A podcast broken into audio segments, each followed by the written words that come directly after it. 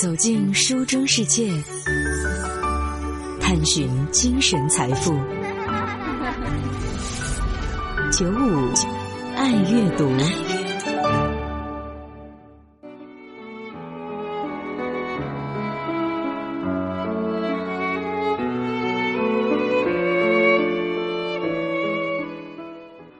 不知道你的生命当中有没有遇到过这样的几个人？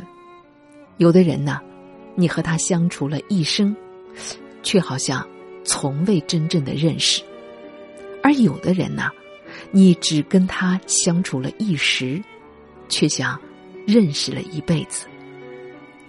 有这样的一部电影，叫做《如晴天似雨天》。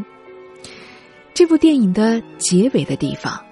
雷吉对艾莉诺是这样说的：“认识你真好，真的很难相信，我只和你相处了几个月，却感觉我们好像认识了一辈子。”这部电影啊，讲的是一位非常贫穷的音乐家艾莲诺，因为男朋友不思进取、酗酒不归，选择了分手，并且一气之下把对方的吉他也砸了。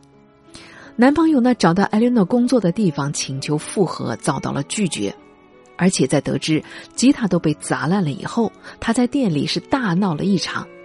这下艾莲诺当即被老板辞退，丢了工作，又没地方住，全身上下只剩下一百六十美元的艾莲诺打电话呢给生活在家乡的妈妈，说自己啊想回家去住一段时间。然而妈妈好像不怎么欢迎他回去。没办法，艾琳娜只能够麻烦朋友让她投宿一晚。经过朋友的介绍，她获得了一份可以免费的住在雇主家，替雇主照顾孩子的保姆的工作。要照顾的这个孩子叫做 Lady，是一个十二岁的小正太。他和母亲居住在纽约的富人区，他们家里的房子大到堪比纽约的中央火车站。居然有十五个阳台，起居也有佣人专门服侍。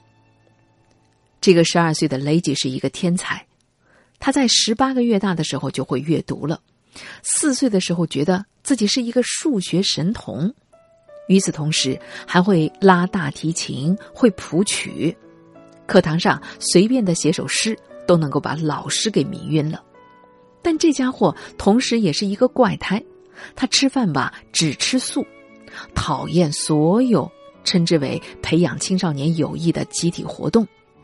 他上学和下学都坚持步行，拒绝司机接送，尽管他的母亲一再反对。原本以为如此养尊处优又极富个性的孩子，是不是会刁难新来的保姆艾莲诺呢？但是没有。就像这部电影的名字，虽然叫“如晴天似雨天”。可是片子里却没有出现过一次下雨天，而艾莲诺和雷吉的相处也并没有上演贫穷保姆大战富家公子八百回合的这种传统的戏码。艾莲诺工作的第一天，首要的事情就是去接小侦探雷吉下课。面对新来的保姆，雷吉礼貌的和他打了招呼，然后依旧坚持步行回家。他会付给司机一笔酬劳，所以完全不用担心司机会向他的母亲打小报告。一个十二岁的孩子，已经深谙成人世界的游戏规则，而这也跟雷吉成长的环境不无关系。雷吉的父亲在他三岁的时候因为酗酒车祸去世，后来母亲再婚，并且和继父呢长期住在国外。因为从小缺少家人的陪伴，这让雷吉有了一种被抛弃的感觉。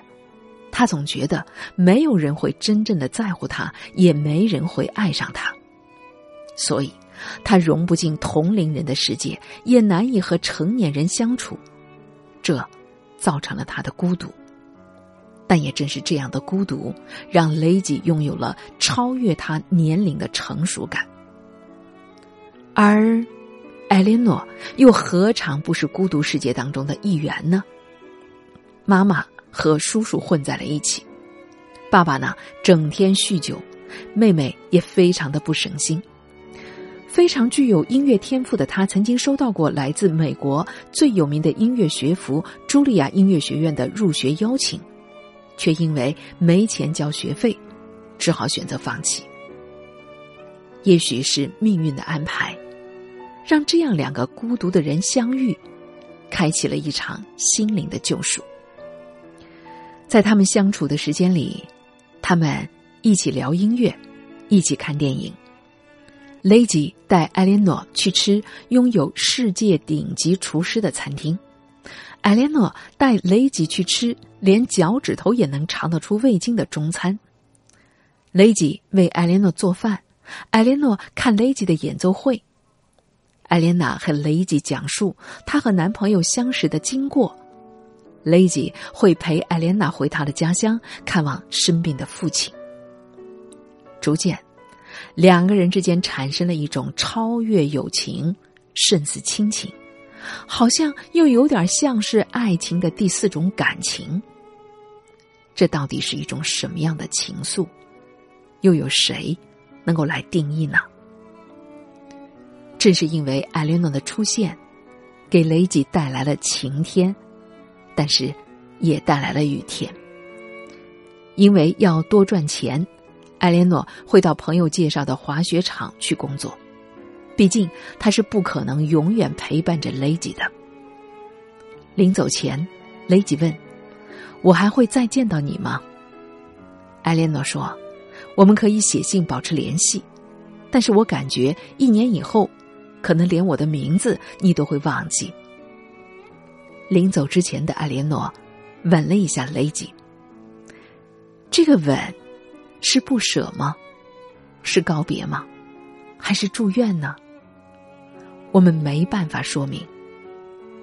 我们只是看到雷吉因为舍不得艾莲诺离开，流下的眼泪。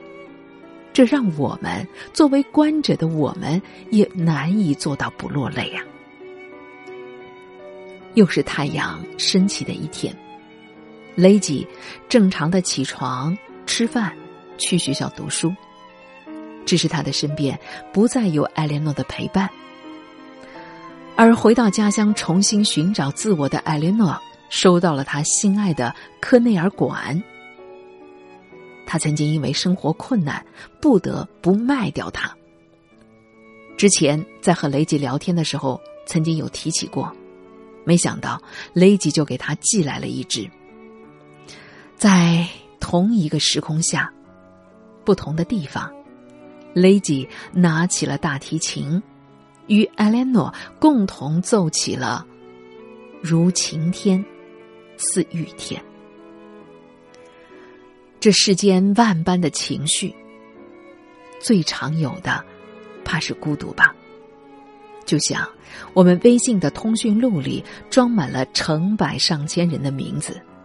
而能够让自己愿意诉说真实心情的，却寥寥无几。因为，只有频率相同的人，才能抵达对方内心深处不为人知的温柔。这一点是无关年龄的。就像我认识的一位女性朋友，她本身不怎么爱社交。日常除了上下班，生活平淡的像是白开水，就连下班以后的晚饭也都是固定的一家馄饨店。馄饨店的老板娘家里有一个读小学五年级的男孩，朋友呢经常去吃饭的时候会看见这个男孩趴在桌子上勤勤恳恳的写作业，很少讲话。有一天，朋友照常到店里去吃饭。进门就看见老板娘站在儿子的面前，用食指一次次敲打桌子上的作业本。朋友了解到，那是因为男孩有一道数学题不会做。看到男孩被老板娘训斥到哭，朋友呢就上前去劝了劝，顺便帮这个男孩辅导了一下那道题。朋友的父亲是一个数学老师，原来读书的时候，父亲对他要求就非常的严格。当别的小伙伴放学了以后打成一片的时候呢，他却有着各种做不完的题目。偶尔趁父亲不在家溜出去玩一会儿，被发现以后也免不了一顿批评。所以，看见男孩被他的妈妈训斥，他也想到了读书时候的自己，他完全感同身受到了男孩那种无助的心情。自打那一次以后，只要我的这位女朋友去吃馄饨，男孩就会主动的请教她题目，甚至啊，男孩还会趁妈妈不注意，偷偷的往这个大姐姐的碗里加上一个卤蛋。两个人从数学题。谈到各自的烦恼，再谈到人生的理想。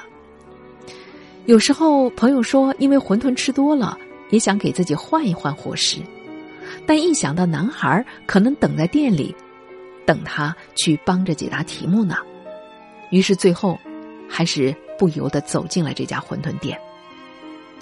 去年因为疫情的原因，朋友工作的行业受到了很大的冲击，他回到了家乡。朋友说，刚回去的那段时间，每到晚上的八点，他就不由自主想到了那个男孩想他是不是在做作业呢？有没有又被妈妈给训斥了呢？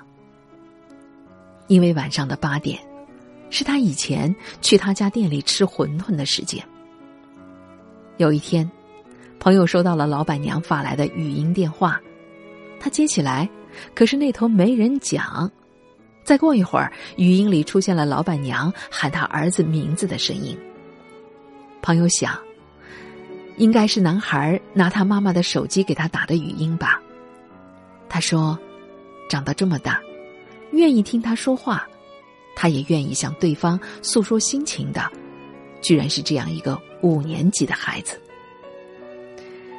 如果不是必要，我想我的这位女朋友。”未来应该也不会特意的回到那座城市吧，未必会再见到那个男孩。而前面所讲到的电影当中的 Lady，或许一年以后真的会忘记了艾莲诺的名字。但是，有什么关系呢？至少在他们彼此感到孤独的生活里。因为对方的出现，令他们感受到了一阵短暂的晴天。哪怕后来的日子变成了雨天，但因为感受过阳光的照耀，如今一个人也能勇敢前行。